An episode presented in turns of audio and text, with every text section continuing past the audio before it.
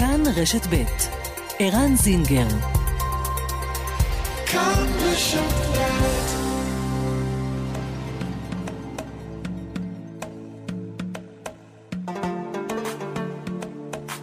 מרחבת, מגזין לעניינים ערביים בארץ ובעולם, עם ערן זינגר. מרחבת, מג'לה תתנאוול שאון العرب في البلاد والعالم. مع ערן זינגר. שלום לכם מאזינות ומאזינים, כמעט 6 דקות אחרי השעה 2. מרחבה, כאן רשת ב' מרחבת. 3 ימים אחרי הבחירות, מיד נכיר אחת מתוך 2 חברות כנסת חדשות ברשימה המשותפת. סונדוס סלח, מספר 14, נציגת התנועה הערבית לשינוי, תעל. מתוך 15 נציגים ברשימה המשותפת, 4 הן נשים. עד כמה מעיד מספרן של חברות הכנסת הערביות על השינויים המתחוללים בתוך החברה הערבית. נשוחח על כך עם העיתונאית סמח וטד. את מסע הבחירות ברחוב הערבי נסכם עם פייז שטאווי, העורך והבעלים של העיתון כל אל-ערב ואתר אל-ערב. ואיך אפשר, גם אצלנו, בלי לדבר על קורונה. אצל היהודים, איך לא, יש היסטריה. מה קורה בחברה הערבית? האם גם שם מגיבים בצורה דומה? דוקטור סלמן זרקה, מנהל בית החולים זיו בצפת, יהיה כאן איתנו.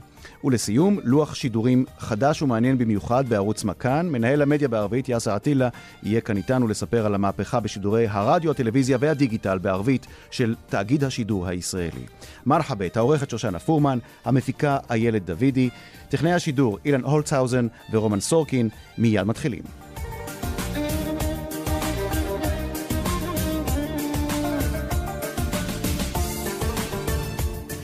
אל האורחת הראשונה, שלום לסונדוס סלח.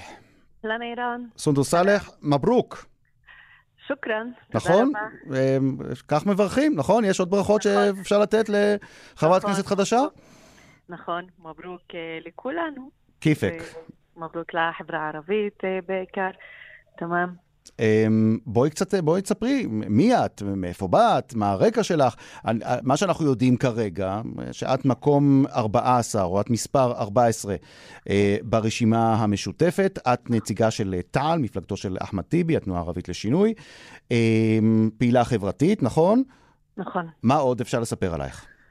סונדוס סלח, אימא ל3 ילדים, אני גרה בכפר משהד, כפר בצפון, ופעילה חברתית פוליטית. אני יושבת ראש עמותת מושתמנה לשעבר, עמותה שהתעסקה רבות בתאונות בענף הבנייה וקידום מעמדן של נשים, במיוחד בפריפריות בחברה הערבית.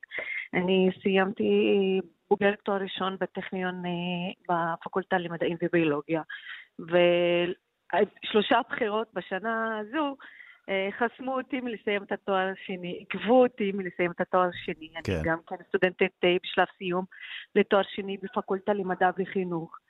אני יותר לומדת וחוקרת על נשים בחברה הערבית בהקשר המדעי וההייטק, השתלבות שלהן במדע וטכנולוגיה במדעים מדויקים, והאספקט הפוליטי, איך זה משפיע על ההתקדמות האנשים במדע וטכנולוגיה.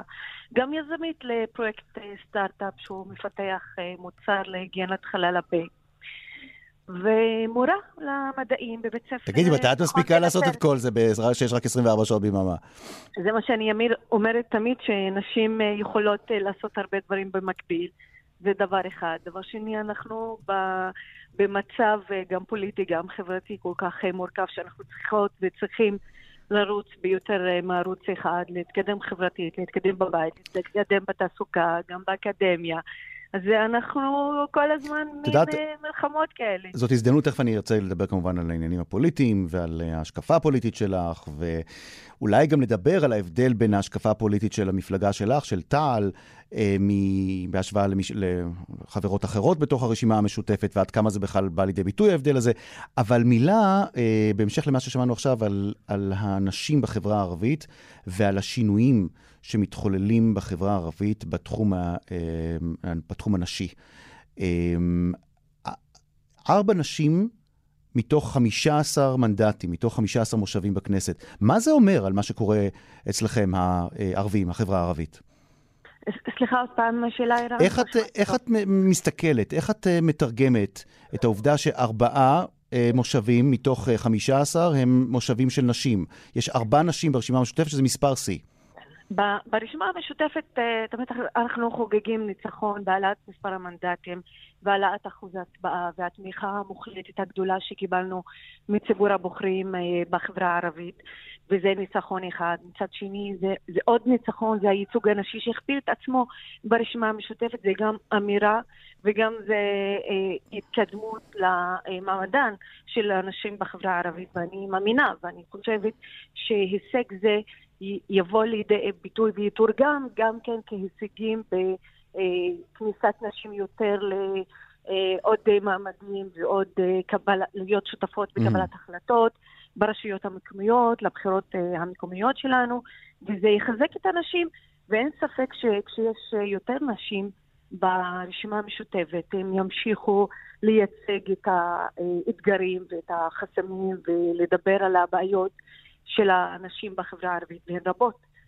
לצערי, הנשים בחברה הערבית הן סובלות כפול במדינה שלנו, שהן גם על רקע מגדרי, יש להם אתגרים על רקע מגדרי שפוגשת אותן כל אישה במדינת ישראל, וכחלק מאוכלוסייה וחברה החברה הערבית שהיא רדופה פוליטית, ויש לה אתגרים וחסמים כלכליים, והפשיעה בחברה הערבית, וחקיקה מפלה. מה באמת הדבר הראשון, אפרופו חקיקה, סונדוס סאלח, מה הדבר הראשון, מה המשימה הראשונה שאת רואה לנגד עינייך כמחוקקת חדשה בכנסת? אני חושבת שאני רוצה להיות שותפה מלאה בתכנון והצעת תוכנית למיגור הפשיעה בחברה הערבית. כן, מה לעשות, חברה שיש בה פשיעה ואלימות, היא איננה יכולה להתקדם בשום תחום אחר. זה תחום שהוא מדאיג אותי כפרט, כאדם. את מוצאת קשר בין שיעור ההצבעה הגבוה, כי הרבים דיברו שהסיבה העיקרית לשיעור ההצבעה הגבוה של ערבים, שהערבים נעו בהמוניהם לקלפיות, כמו שנהוג לומר אצלנו, אומרים שהסיבה העיקרית היא סיבה פוליטית, או אולי סיבה מדינית, אפרופו עסקת המאה של טראמפ. אבל אני גם שומע קולות אחרים, וזו בעיקר דאגה גוברת בחברה הערבית לנוכח המצב הקשה, מצב האלימות. עד כמה לדעתך יש קשר, סונדוס סאלח, בין הפשיעה המתגברת בחברה הערבית לבין אחוזי ההצבעה והרצון של המצביע והמצביעה בחברה הערבית לשנות את המציאות היומיומית שלהם? תשמע, אני אכן מסכימה שיש קשר בין כל מה שהזכרת לבין העלאת אחוז ההצבעה בחברה הערבית. כל אחד שיצא מביתו, אם נעשה פילוח לדפוסי ההצבעה בחברה הערבית, כל אחד שיצא מביתו יש לו מה להגיד, יש לו מה לומר, ויש לו עמדה, והוא רוצה או לחזק את העמדה הפוליטית, או לשמור על הקיום הפוליטי שלנו, על הזהות שלנו, או אמירה נגד כל הגל וההסתה הגזעני שמנהל... מנוהל כלפינו כחברה ערבית. זה ברור. אני שואל שאלה שהיא הרבה יותר כללית. האם ההצבעה או הגידול אחד במספרם של מצביעים הערבים מעיד על כך שמה שמטריד אותם יותר מהקיום הפוליטי זה הקיום נקודה, זה הקיום היומיומי, זה החיים היומיומיים, זה הניסיון של, או הכוונה של אמהות ואבות ערבים להעביר את היום בלי שמישהו ישלוף רובה ויתחיל לרסס בעיריות ליד הבית שלהם. ערן, זה גם וגם, זה שני דברים שהם תלויים אחד בשני. הקיום הפוליטי שלנו, כתוצאה מהמאבק הפוליטי שלנו, אנחנו גם כן משלמים מחיר בסוגיות היומיומיות שלנו, בכלכלה שנמצאת בחברה הערבית, בתשתיות, בהתרחבות היישובים הערבים, בפשיעה בחברה הערבית. זה שני דברים שהם קשורים אחד בשני באופן הדוק ובולט לעין לכל אחד בחברה הערבית. האפליה שאנחנו סובלים ממנה זה לא בגלל שאנחנו... עם צבע גוף אחר, לא, כי אנחנו מקבוצת לאום אחת ערבים, משתייכים לקבוצה הפלסטינית, העם הפלסטיני, וזה אנחנו על זה כנראה משלמים מחיר, אבל אנחנו נאבק למען צדק חברתי, נמשיך להילחם למען זכויות אדם, ממש כל אחד שיהיה לו את הזכות לקבל כל הזכות שלו ללא שום הבדל בין דת, לאום, גזע ומין. אוקיי. טוב, אני שומע שאת צריכה לחזור לפגישה כן, של העשייה נכון. בכנסת. אגב, איך התחיל המפגש הבוקר בפעם הראשונה? נכון? אני בקושי שומעת את ה... טוב, את כנראה עסוקה שם, את צריכה לחזור. אז נשחרר אותך. סונדוס סאלח. כן, תודה. סיעת תע"ל, הרשימה המשותפת, מקום 14, חברת כנסת חדשה. תודה רבה לך. תודה רבה. תודה רבה. יום טוב. מצטרפת אלינו עכשיו העיתונאית סמח וואטד. שלום סמח. שלום וברכה, מה נשמע? כיפק, שולח בה סמח.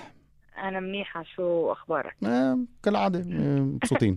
תגידי, איך את, טוב, תכף אני אשאל אותך על העניין הנשי, כי אני יודע שזה נושא שמאוד קרוב לליבך, אבל כעיתונאית שסיקרה עכשיו את הבחירות, תני לנו קצת לציבור הכללי בישראל, יהודים וערבים, הסתכלות שהיא מעבר למספרים ולסטטיסטיקה ולמספר המנדטים של המשותפת. איך את מסתכלת על הדברים? תראה, בתור מישהי שפחות התעסקה עם בחירות בשנים קודמות, והשנה כבר הספקנו לחוות 3 מערכות בחירות בפחות מחצי שנה, אני יכולה להגיד לך שהיה ברור לי, נגיד, בהרגשה כעיתונאית, שבבחירות באפריל היה פחות, האנשים בחברה הערבית פחות התעניינו בבחירות, פחות היה אכפת להם מכל העניין הזה, והיו כל מיני מבואים, כאילו עניינים פוליטיים ש... אז מה היה, שוקן הדאפע, מה היה המניע העיקרי לערבים לנהור לקלפיות הפעם, לדעתך? עכשיו, בספטמבר זה השתפר, כי גם הרשימה המשותפת שינתה את הדרך בה היא פונה לחברה הערבית בקמפיין שלה, וזה השתפר עוד יותר בפעם הזאת, אני חושבת משתי סיבות. סיבה אחת, קודם כל, ההשקעה בקמפיין, בקמפיין של הרשימה המשותפת הפונה לחברה הערבית. אני חושבת שהפעם הם התאמצו טיפה יותר ממה שהיה פעמים קודמות. אני לא חושבת, אולי זה טיפה דומה למה שהיה ב-2015, שב-2015 הייתה אופוריה של פעם ראשונה אנחנו מתאחדים ואנחנו רצים ביחד, ואחדות ורצון העם, אירדת שעב וכל הדברים האלה. והפעם באמת השקיעו ונתנו בראש, באמת, בקטע של קמפיין. הקמפיין היה ממש ממש פונה לחברה הערבית. מה היה בקמפיין, סמח וואטד, שהצליח לפנות ולשנות את החשיבה של ערבים שעד היום אמרו אנחנו לא רוצים להצביע ובטח לא הפעם? תראה, אני חושבת שהדבר שבלט מאוד בקמפיין האחרון, שהיה קשר בין אישי. באמת, חברי הכנסת הערבים חרשו את הארץ, הלכו, אני חושבת שאין כפר ערבי שלא ביקרו בו בחודשיים האחרונים, ולזה יש כוח. כשאתה יושב עם אנשים, גם בחוגי בית וגם לזה יש כוח, ואנשים פשוט מתחילים להבין שאתה מתעניין בהם. יש כאלה, אגב, בתחום שחולקים עליי, שאומרים שזה היה סתם של, אתה יודע, במקום של רק לעשות וי שאנחנו עושים את זה. זאת שאלה שאני רוצה להיכנס אליה עכשיו פה. העניין של ההשוואה בין היחס של ציבור המצביעים הערבי בבחירות הנוכחיות, הבחירות השבוע, לבין מה שהיה למשל באפריל. האם אפשר לומר שהציבור הערבי סלח לחברי הכנסת של הרשימה המשותפת אחרי מה שראינו בעבר? כי אנחנו זוכרים שממש הענישו אותם באפריל בשנה שעברה. אני לא הייתי קוראת לזה עונש. הם לא רצו לצאת, הם היו צריכים להתאמץ כדי להוציא אנשים מהבית, הם לא רצו לבוא להצביע בגלל כל הסיפור של הרוטציה והמלחמה על הכיסאות. אני רואה את זה בצורה אחרת, את האמת. אני רואה את זה במקום אחר. אגב, למרות שהיה בזמנו, גם היו שתי מפלגות שרצו, והיו שתיהן צריכות להתאמץ על הקול של הבוחר, אבל גם באפריל זה לא היה, והם הלכו, כל מפלגה, כל כאילו שתי הרשימות שרצו, כל אחת הייתה על הבייס שלה, הלכה על הבייס, אני הולכת עם האנשים שאני יודעת, שאני יודע שהם מצביעים לי. ובפעם הבינו בספטמבר שזה לא מצליח. אז בגלל זה התאמצו עוד טיפה ובאמת עשו את הקמפיין. ואגב, האנשים פשוט, אם אתה מדבר, אנשים ברחוב הם לא כמונו העיתונאים שמעורבים בכל צעד בפוליטיקה. אנשים לא, לצערי הרב, הם עסוקים בלעבוד ולזרום עם החיים, לגמור את החודש, מה שנקרא. אז הם לא באמת מודעים פוליטית לכל העניין הזה. אז רגע, מה שאת אומרת הוא מעניין, כי את אומרת שאם מבחירות קודמות, אז כל מפלגה הלכה לבייס שלה, הפעם ניסו ללכת למחנה המשותף הרחב ביותר, נכון? נכון. מהו מכנה המשותף הרחב ביותר של הציבור הערבי? הרחב ביותר, לדעתי, זה אנשים שאו שאין להם דעה, או שהם בחרו פשוט לא... אבל מה הכי מדבר שיכול... מה הדבק המחבר בין תעל, או מצביעי תעל, מצביעי בל"ד, מצביעי חד"ש ומצביעי רע"מ? מה הדבק? תראי, היו גם כל מיני מהלכים פוליטיים בפוליטיקה הישראלית שגרמו לכך שהערבים יתחילו, שהחברה הערבית תתחיל לחשוב של, טוב, לאן אנחנו הולכים עכשיו? נגיד חוק הלאום, הוא באמת היה שיח מאוד מאוד חזק סביב חוק הלאום בחברה הערבית, שנגיד אני לא ציפיתי לזה.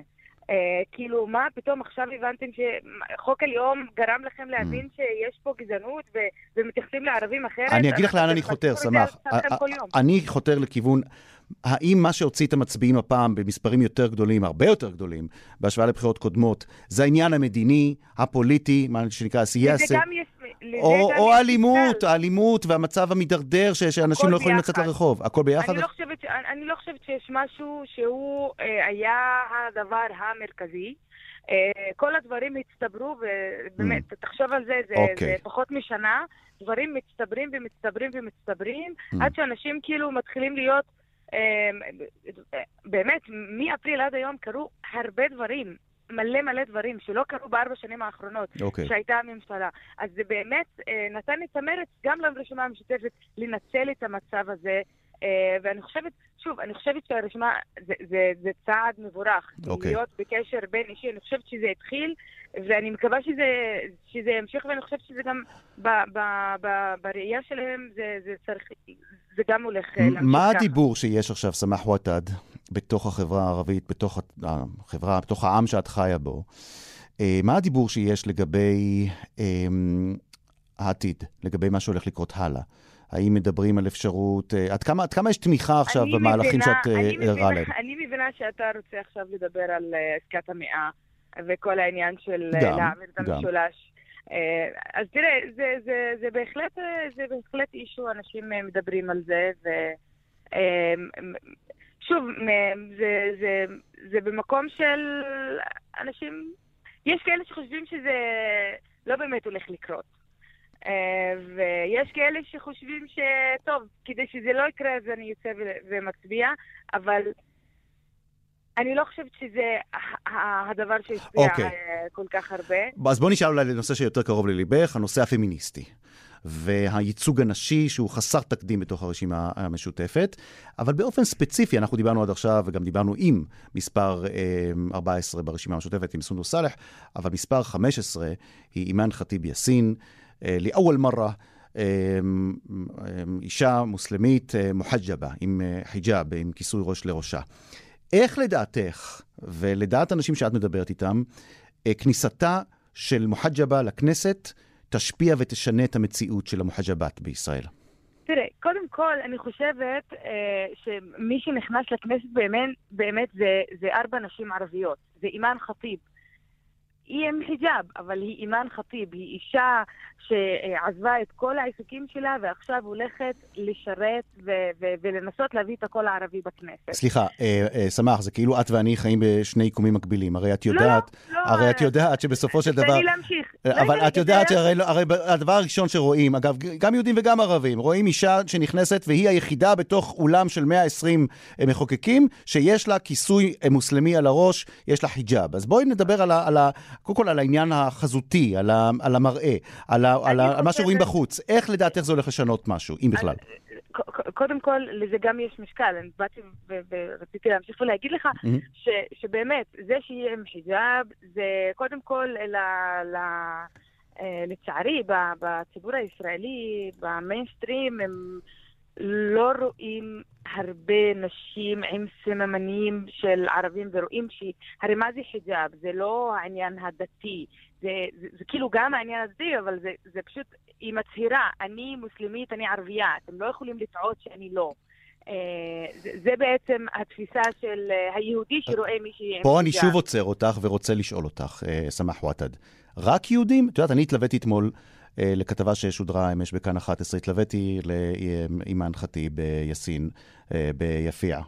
והיא התקבלה בחום ובעבר רבה במועצה המקומית שהיא עבדה בה, ביפייה, וניגשו אליה לא מעט גברים שביקשו ללחוץ לה את היד, והיא בצורה מאוד מנומסת אמרה להם, אני מצטערת, אני לא לוחצת יד. זה אמונה דתית, זה אמונה דתית. אין לי ספק זו אמונה דתית, אבל זה לא היו גברים יהודים. הם היו גברים ערבים, ואני מניח שהם היו מוסלמים. אז עד כמה בכלל, את יודעת, את מדברת על היהודים. אני רוצה לשאול אותך, עד כמה בחברה המוסלמית מקבלים באופן טוטלי את העובדה שיש נשים מוחג'בות, או שגם בחברה המוסלמית יש מה לתקן? קודם כל, תמיד יש מה לתקן, לדעתי בכל חברה. תקשיב, זה שהיא בוחרת ללחוץ ליד או לא ללחוץ יד, אני חושבת שאם היא לא לוחצת יד לגברים, היא לא תלחץ גם ליד לא יודעת, למישהו שהיא חושבת ש... שוב, לפי האמונה הדתית, היא אמורה ללחוץ, כל אישה דתייה, יכולה ללחוץ יד רק לאנשים כאילו קרבה ראשונה. אז כל מי שהוא לא קרבה ראשונה, אז היא לא לוחצת לו יד. גם אם זה גבר ערבי או שהוא גבר יהודי. אז אני לא נכנסת לה לאמונה הזאת. אני לא רוצה גם להיכנס. אני רק שואל אותך, האם כניסתה של אישה עם חיג'אב תשנה גם מציאות של מוחג'בת, של נשים מחיג'ב, בתוך החברה הערבית, תעזבי את החברה היהודית, שנייה. בצד הזה אני חושבת שקודם כל, זה שהיא נמצאת בכנסת, זה ייתן יותר אולי לגיטימציה לנשים עם חיג'ב, לא רק לפרוץ דרך פיזית, גם מחשבתית צריך לפרוץ דרך ולהגיד, טוב, גם אם... בחרתי להיות עם חיג'ב, אז אני גם יכולה להיות בכל מקום שאני יכולה להיות בו. והיא יכולה, וזה שהיא עם חיג'אב זה מחזק את זה. וזה הקטע הטוב. את מאושרת על הכניסה שלה לכנסת, נכון? אני מברכת על כניסת כל אישה לכנסת, במיוחד מהחברה הערבית. מחקרים מראים שבאמת נשים בדרך כלל הן אלה שמביאות את העניינים הקשורים לנשים. זה לא שאני חושבת שהיא לא צריכה לקחת על עצמה גם לקדם דברים שהם לא קשורים לנשים, אבל יש מחסור בזה, וצריך לעסוק בדברים שנוגעים לנשים כדי לקדם אותם ולשפר את מעמדן. סמח וואטד, עיתונאית, תודה רבה לך. בכיף. תודה רבה, סמח. יום טוב. שלום לפייז שטאווי. שלום וברכה, ערן. ברכה ולכל המאזינים. פייז שטאווי, כיפק. מה שלומך? תמם, בסדר. העורך והבעלים של העיתון כול אל-ערב ואתר אל-ערב. ואיתך, מר שטאווי, אני רוצה לסכם את, איך נקרא לזה, אל-חמלה אל-אינתיחבי, איך נקרא לזה, הקמפיין, אגב, הוא לא רק אולי של משותפת. כן, קמפיין הבחירות באופן כללי, ואיך אתה, פייז שטאווי, מסתכל על מה שקרה כאן מבחינת שיעור ההשתתפות, ואולי מה שלא כולם מבינים עד כמה הפעם זה היה שונה מבחירות קודמות. מה שקורה אצלנו זה הצלחה מהדהדת, ערן. אנחנו היינו באפריל אשתקד, היינו ב10 מנדטים, שהרשימה המשותפת התפלגה, אז החברה הערבית באה חשבון עם חברי הכנסת, והנישו אותם, והם למדו את הלקח. בספטמבר התאחדו, חזרו למשותפת, קמפיין היה, דאז היה קמפיין ממש יפה. אני לא מסתיר את העובדה שנתניהו עשה לנו 3 רבעים מהעבודה, במסע ההפחדה נגד ערבים, וערבים נוהרים, ודברים מהסוג הזה. והגענו ל-13, בבחירות האחרונות אנחנו הגענו ל-15. הרשימה היחידה שעלתה ב-50% זאת הרשימה המשותפת. עכשיו, הערבים הצביעו למשותפת 90%. כל אחד שנכנס לקלפי הוא כמעט סגור על המשותפת. אחוז כזה לא היה. לשום מפלגה, בשום מקום. אנחנו ראינו שיש פוטנציאל, והחברה הערבית צריכה, כלומר, להעלות את הייצוג שלה, ובקמפיין האחרון גם השתמשנו, גם לפני זה דרך אגב, השתמשנו בסיסמה שיותר משותפת, פחות ימין. וזה עבד. ותראה לעצמך שגם אלה שבאו ממנטליות של דרבוקות ניצחו את אלה שבאו ממנטליות של תיאטרון בווינה. אוקיי. המסר ברור בעניין הזה, ואני רוצה לשאול אותך עכשיו שאלה היפותטית. אולי, אתה יודע מה, אולי חצי היפותטית. אין ספק שהציבור הערבי סלח לחברי הכנסת של המשותפת. אתה אמרת בעצמך, בשנה שעברה, באפריל, יצאו עם 10 מנדטים, וגם זה בקושי. החברי הכנסת הערבים יצאו והתנצלו על מה שעשו באפריל 19. התנצלו? מה זה התנצלו? ממש ירדו למחתרת, אני זוכר. לא. לקח להם זמן. אל תגיד לי לא, אני מדבר איתם, ואני זוכר שמיד אחרי הבחירות אי אפשר היה להשיג אף חבר כנסת ערבי בגלל מה שקרה, בגלל הבושה.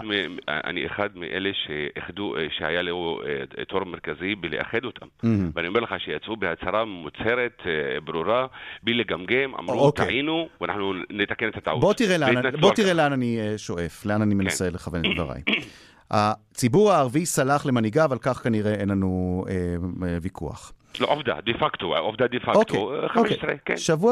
בשבוע שעבר, לפני הבחירות, בנימין נתניהו מתראיין כאן אצלנו, בערוץ, בשידורים בערבית של תאגיד השידור, במכאן, והוא מדבר בצורה ברורה מאוד על כך שבכוונתו, אחרי הבחירות כמובן, לבטל את חוק קמיניץ. אותו חוק שמקשה, או למעשה מחריף, מחמיר את ה... רגע, תן לי לסיים את השאלה.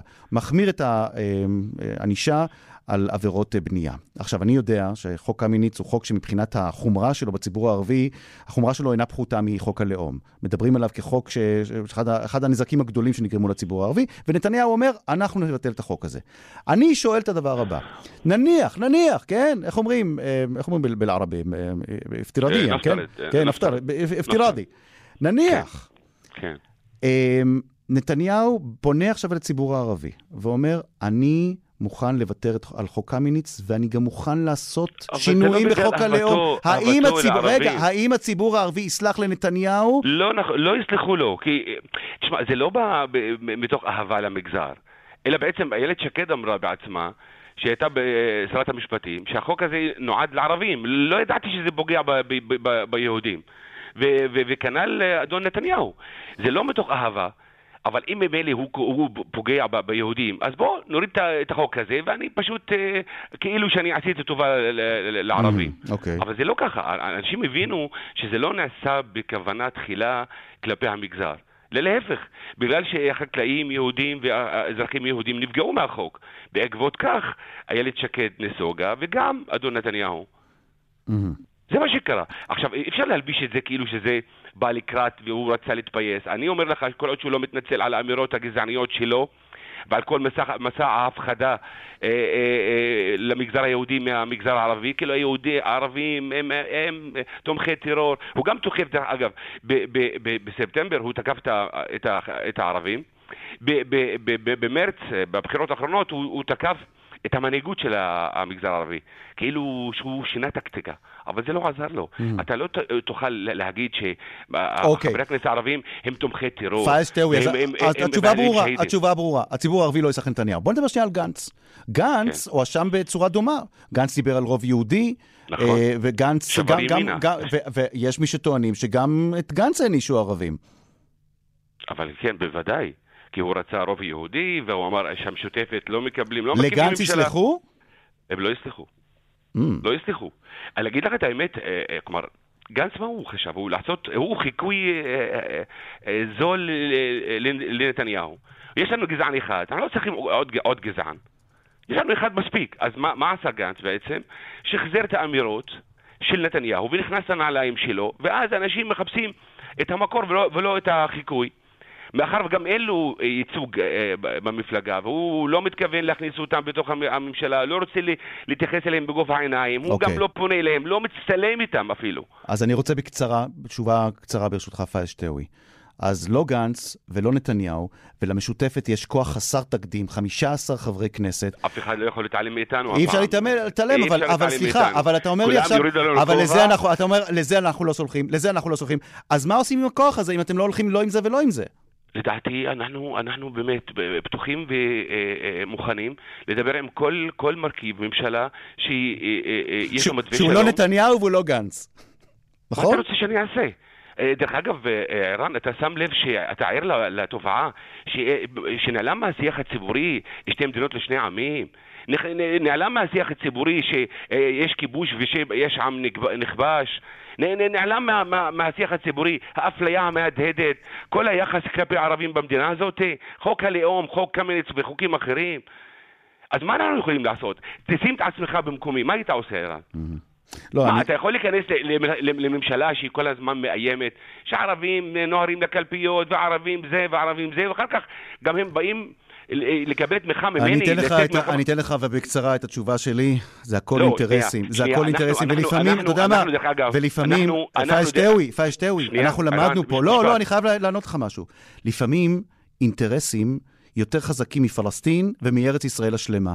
וגילינו את זה פה כולם. לפעמים האינטרסים הפוליטיים של הגופים הפוליטיים כאן בישראל יותר חזקים מהחזון הציוני ומהחזון הפלסטיני. אנחנו בעד לקדם שוויון, ואני צריך עכשיו, כאילו שאני צריך אחרי 70 שנה מאז קום המדינה, לדרוש שוויון. אני היליד של הארץ. אני האורגינל פה. אני צריך לדרוש שוויון. זה דברים מובנים מאליהם. אי אפשר גם לפתוח את זה כל פעם. אבל תאר עצמך, שים את עצמך במקומי. אני יכול לתמוך בממשלה שהיא יצאת נגד עזה ולתקוף את הפלסטינאים. אני יכול לתת יד לזה. פייש תאוי, אני חושב שהמסר שלך מאוד ברור, הדברים שלך ברורים. פייש תאוי, העורך והבעלים של העיתון כולל ערב ואתר אל ערב. תודה רבה לך שהיית איתנו. תודה רבה לך. אחרי הפרסומות נבדוק עד כמה יש היסטריה, תבהלה יש לומר בימים אלה, בחברה הערבית בעקבות הקורונה. כאן רשת ב'.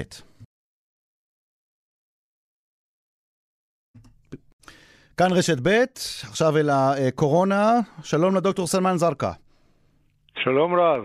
דוקטור סלמן זרקה, מנהל המרכז הרפואי זיו בצפת, מומחה לבריאות הציבור, היית בעבר ראש ענף בריאות בצה"ל, היית גם חלק מצוות לאומי בשנים 2007-2008, כשהשפעת התפשטה, ואתה מומחה לתחום, ואני רוצה לשאול אותך כמומחה, קודם כל, כשאתה עושה השוואה בין הציבור היהודי, או בין איך מתייחסים בציבור היהודי, למגפה הזאת של הקורונה, לבין ההתייחסות בציבור הלא יהודי, הציבור הערבי, הציבור הדרוזי, מה אתה מוצא? אני חושב שכנראה בהלה או חשש שזה משהו משותף לבני אדם, גם בקרב הציבור היהודי, שאני פוגש אותו הרבה כאן במרכז הרפואי זיו בצפת, וגם בקרב הציבור הדרוזי, המוסלמי, הנוצרי, כולם חוששים, אבל חוששני שאנחנו חוששים יותר מדי. אתה תסביר. אני חושב שאנחנו במחלות מדבקות, אחד מנוסים, קרה לנו כבר סארס והיינו בפנדמיה של השפעת, והכללים במחלות מדבקות, במחלות זיהומיות, הרבה תלויות בהתנהלות הפרט. בין אם הפרט שכבר נחשף ומקפיד על הנחיות משרד הבריאות ונשאר בהסגר בית ולא הולך למשחק כדורגל ולא הולך לבית ספר ועושה את מה שמבקשים ממנו בשביל להגן על סביבתו, על חבריו, על משפחתו ועל כלל הציבור, ובין אם כלל הציבור יש לו לגמרי את היכולת להגן על עצמו, לא רק נגד הקורונה, בכלל לשטוף ידיים מים וסבון, לא להיות במגע תחוף עם אנשים, וגם לעידן בו אנחנו נמצאים, אולי צריך לעשות גם התאמת התנהגויות, כמו למשל פחות לנשק מזוזות, כמו פחות ללחוץ ידיים עכשיו באמירת שלום. יש בקרב אוכלוסיות שונות, למשל האוכלוסייה הדרוזית הדתית, כן. יש מנהג כחלק מצניעות שמנשקים אחד לשני את היד. כן. אז אני חושב שכרגע זה פחות מתאים למצב בו אנחנו נמצאים. מעניין מה שאתה אומר, אז כמו שהיהודים מומלץ להם עכשיו פחות לנשק מזוזות, הדרוזים פחות שינשקו ידיים אחד לשני, הדרוזים האדוקים, ודרוזים או מוסלמים שנוהגים לנשק אחד את השני על הלחי בפגישות, זה גם אסור עכשיו? אני חושב שכרגע שמירת נגיעה בהקשר האפידמיולוגי, בהקשר הזיהומי, מאוד נדרשת מכולם, כל אחד ודתו ויומנתו. יש גם למשל, אני רואה את זה בקרב האוכלוסייה יותר הערבית, הערבית אני מתכוון לכולם, גם דרוזים, נוצרים, מוסלמים, באירועי שמחה או לא עלינו באירועי אבל, יש הרבה מגע פיזי, באים גם לוחצים ידיים וגם מנשקים וגם מחבקים וגם מנחמים, ובגלל שיש הרבה השתתפות של החברה בתוך אירועים מהסוג הזה, אז זה הופך לאזור די מסוכן להעברת זיהומים בכלל ובטח הקורונה. לפעמים לדוקטור זרקה יש גם יתרונות להיות אשכנזי. אשכנזים קרים אומרים עלינו, נכון? שאנחנו לא אנשים חמים, אנחנו לא מתנשקים, אנחנו לא מתחבקים. אתה אומר, תהיו אשכנזים בתקופה הזאת, זה מה שאתה אומר. אני חושב שבו ננהג בחוכמה, והחוכמה במקרה הזה היא בהתנהגות חכמה, אתה רוצה לקרוא לזה אשכנזי, פולני, מה שאתה רוצה. טוב, מי שנעלב, אני לגמרי ברור לכולנו. אני חייב לשאול אותך, איך עושים הסברה במגזר, בחברה הערבית? איך מסבירים ומה עושים, איך אתה רואה שעכשיו איזה פעילות הסברה יש כדי לנסות ולבלום את ההתפשטות של הקורונה?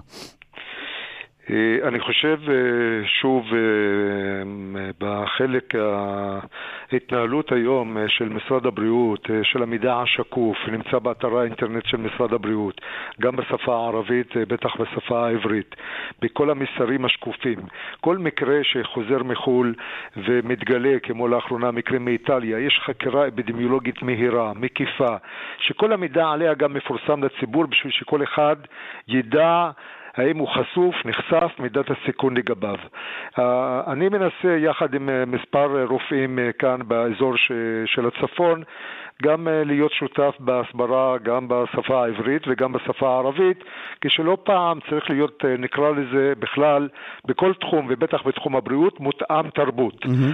אני אומר, לא הייתי מכיר את המנהגים של הדרוזים, כנראה לא הייתי מייעץ להם כרגע לא לנהוג את המנהג הקרבת יתר, כולל נשוק ידיים. Mm-hmm. אז אני חושב שהמסר הזה של מוכוון תרבות, מוכוון להרגלים, תוך כדי הבנה לגבי ההתרחשויות והאירועים, לפעמים חתונה יש בה לגמרי 5,000 איש, כך שלא מספיק המסר של התקהלויות מעל 5,000 איש לא מומלצות כרגע.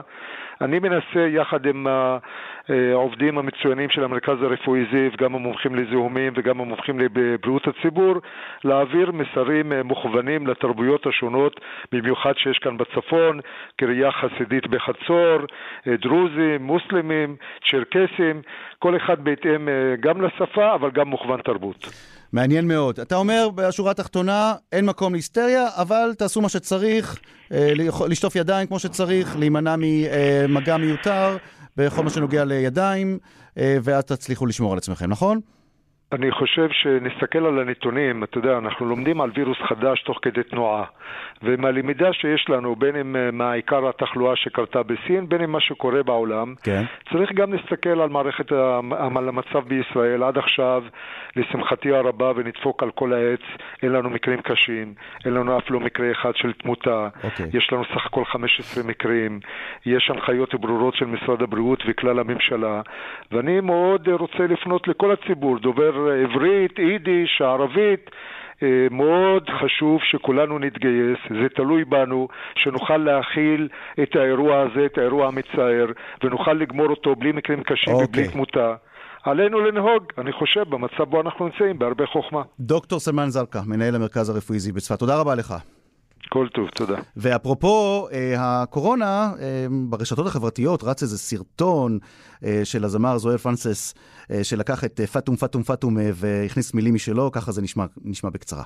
صرفي عنا بالبلاد فيروس اسمه كورونا احقونا على الواتساب لما تيجوا تصورونا صرفي عنا بالبلاد. יש לנו כאן בארץ וירוס ושמו קורונה, דברו איתנו בוואטסאפ, אל תבואו לבקר אותנו, אל תאמרו לנו שלום בלחיצת יד, תגידו שלום מרחוק. זאת הוורסיה החדשה, הגרסה החדשה של פאטום של זוהר פרנסיס, הזמר כאן מחיפה.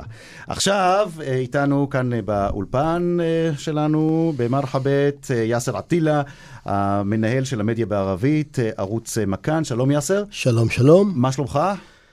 בסדר, בסדר, אתה רואה? תקופה מאתגרת, אה? כן, אבל תמיד מאתגר פה, תמיד מאתגר פה. מתי לא? נכון. אבל בואו נדבר על האתגרים המיוחדים שלכם במכאן, לוח שידורים חדש. אמת. לוח השידורים בעצם, מאז שעלינו בתאגיד, אפשר להבחין כי כעבור תקופה קצרה מאוד, החלו ברחוב הערבי לדבר על מהפכה. מהפכה של ממש זינגר, ואתה בתור מי שמסתובב במגזר הערבי ושומע ומקשיב ובטח נפגש... אי אפשר להתעלם מה שקורה במכאן. יש מהפכה שהתחוללה ומתחוללת וממשיכה במכאן, הן בטלוויזיה, הן ברדיו והן במערך הדיגיטל. כן, תכף לדבר על הדיגיטל ועל הרדיו, אבל בטלוויזיה עכשיו יש לוח שידורים חדש. אמת. בוא נתחיל בזה שעם העלייה שלנו לאוויר בשנת 2017, התחלנו עם 3 שעות ביום, והיום אנחנו משדרים 24 שעות ביממה.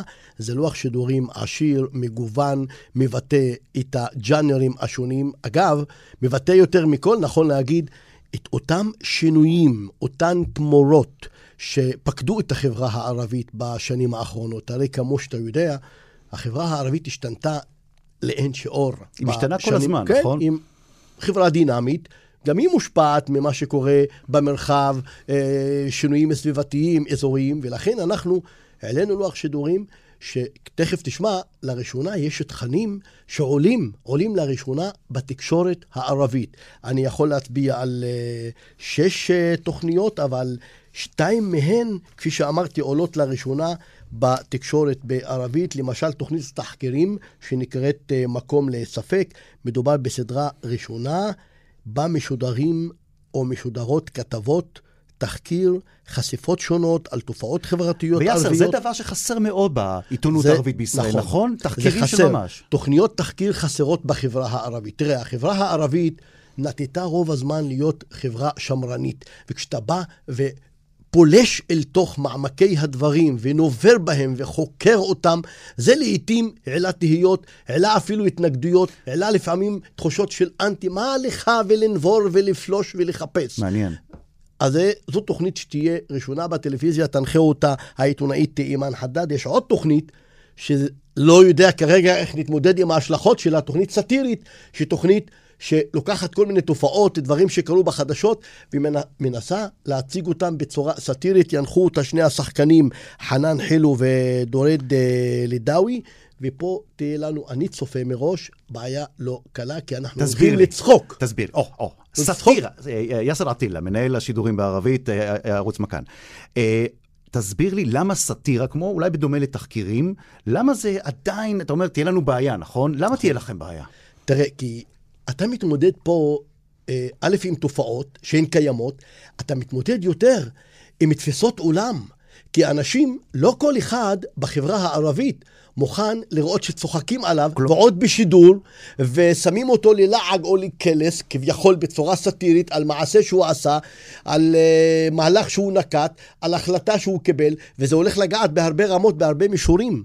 בהרבה מישורים. כלומר, אתה משדר בערוצים שלך, כלומר, בערוץ, בשידורים בערבית במכאן, אתה, למעשה, כשאתה מעלה תוכנית שיש בה סטירה, אתה לוקח בחשבון שהקהל שלך הוא קהל שלא תמיד יודע לצחוק על עצמו, למרות כל השינויים שעדיין, השינויים אמיתיים, אבל הם עדיין לא הגיעו לרמה שכולם עדיין מוכנים לרמת הסטירה הזאת. אני לא רוצה להכליל, יש כאלה שיואבו את זה, אבל יש כאלה, ואתה תזכור את השיחה הזו, שיתקשרו ויפנו בכתב, ויתלוננו, ויפנו הלאה. כן, יש כבר כאלה? אני כבר צופה תלונות, אבל אני מראש אומר להם, הכוונה היא לקחת תופעות שקורות, לקחת דברים שמתרחשים ולהציג אותם בצורה סטירית, ללא שום כוונה לפגוע או חלילה להוציא את דיבתו של מעין דהו רעה, אלא להפך.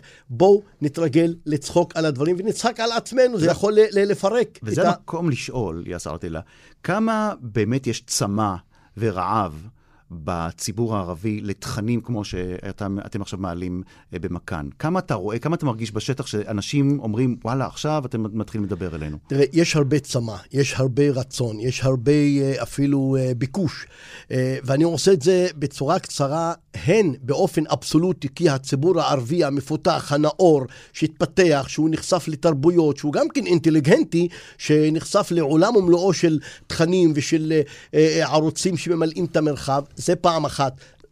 הוא ממש מחפש לראות דברים שרואה או חווה בערוצים אחרים. הוא רוצה שהערוץ המרכזי המשדר בשפה הערבית, שהוא ערוץ שמציב לעצמו מטרה להיות שלו, בשבילו, ושהאזרח יראה את עצמו בתוך הערוץ הזה, אז זה פעם אחת. הפעם השנייה, או הדבר השני, שאני משווה את זה למה שהיה.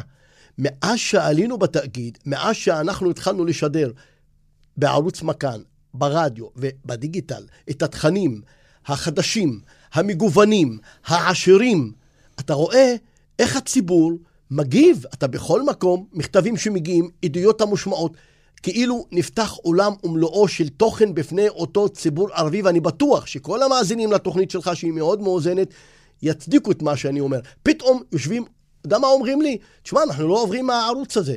נצמדים לערוץ. הערוץ מרתק אותנו עם התכנים החדשים שלו. מעניין, אתה יודע, אני רואה למשל את הנתונים של מכאן בפייסבוק.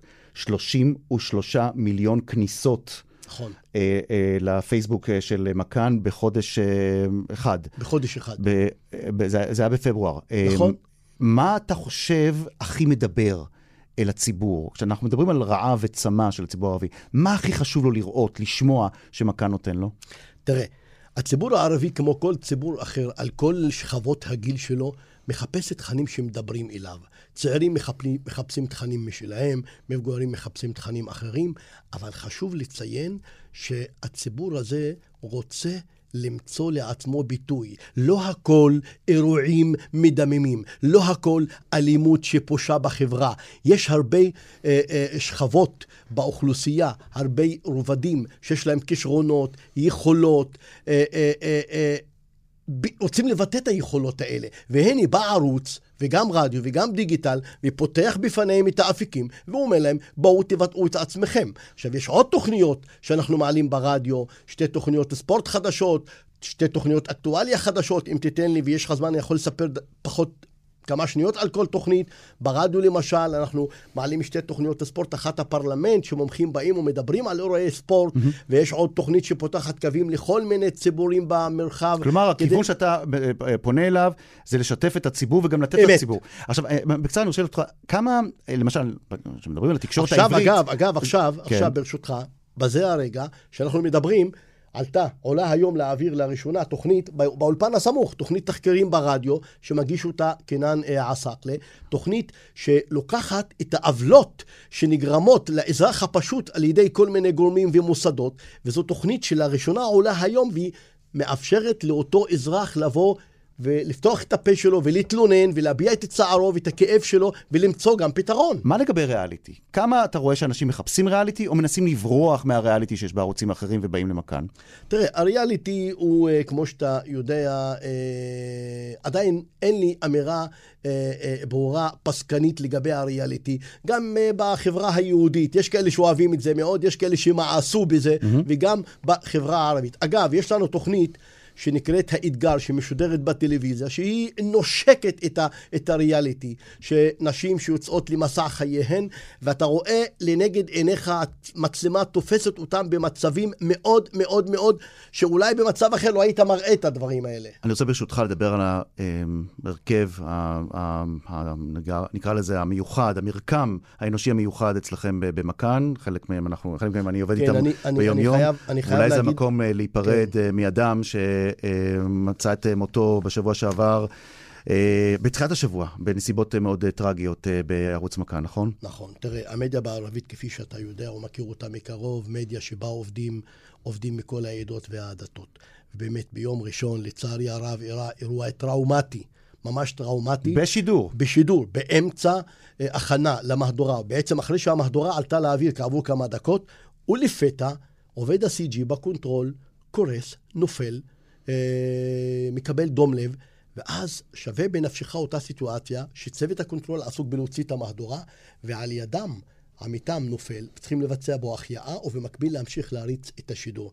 זה דבר מצער, העובדים קצת הצליחו להדחיק את זה עד גמר השידור, ואחר כך היינו... ג'מאל חטיב, נכון? ג'מאל חטיב, זכרו לברכה, שהוא עבד ברשות השידור 25 שנה. איש יקר וחבר של רבים מאיתנו כאן, ברשות השידור לשעבר ובתאגיד. מילה אחרונה ברשותך. מילה אחרונה, כפי שאתה יודע, יש לנו עוד כמה תוכניות בטלוויזיה, אני חייב להיות הוגן, זה תוכנית שיר לשיר, ותוכנית המועדון, מועדון הספורט, ותוכנית הדילמות, ותוכנית מה בתוכנו על ילדים וגוף האדם, אבל רק אני אומר לך, אנחנו נמשיך מתוך שליחות, אנחנו נמשיך להגשים את החזון שלנו להיות ערוץ ולהיות מדיה משפיעה שמבדלת את עצמה משאר הערוצים, תוך ביסוס הערכים של מצוינות ועדכנות ורלוונטיות לציבור שלנו, שהוא ראוי לערוץ איכותי ומשמעותי מאוד. יאסר עטילה, מנהל מכאן השידורים בערבית של תאגיד השידור הישראלי, תודה רבה שבאת אלינו לאולפן.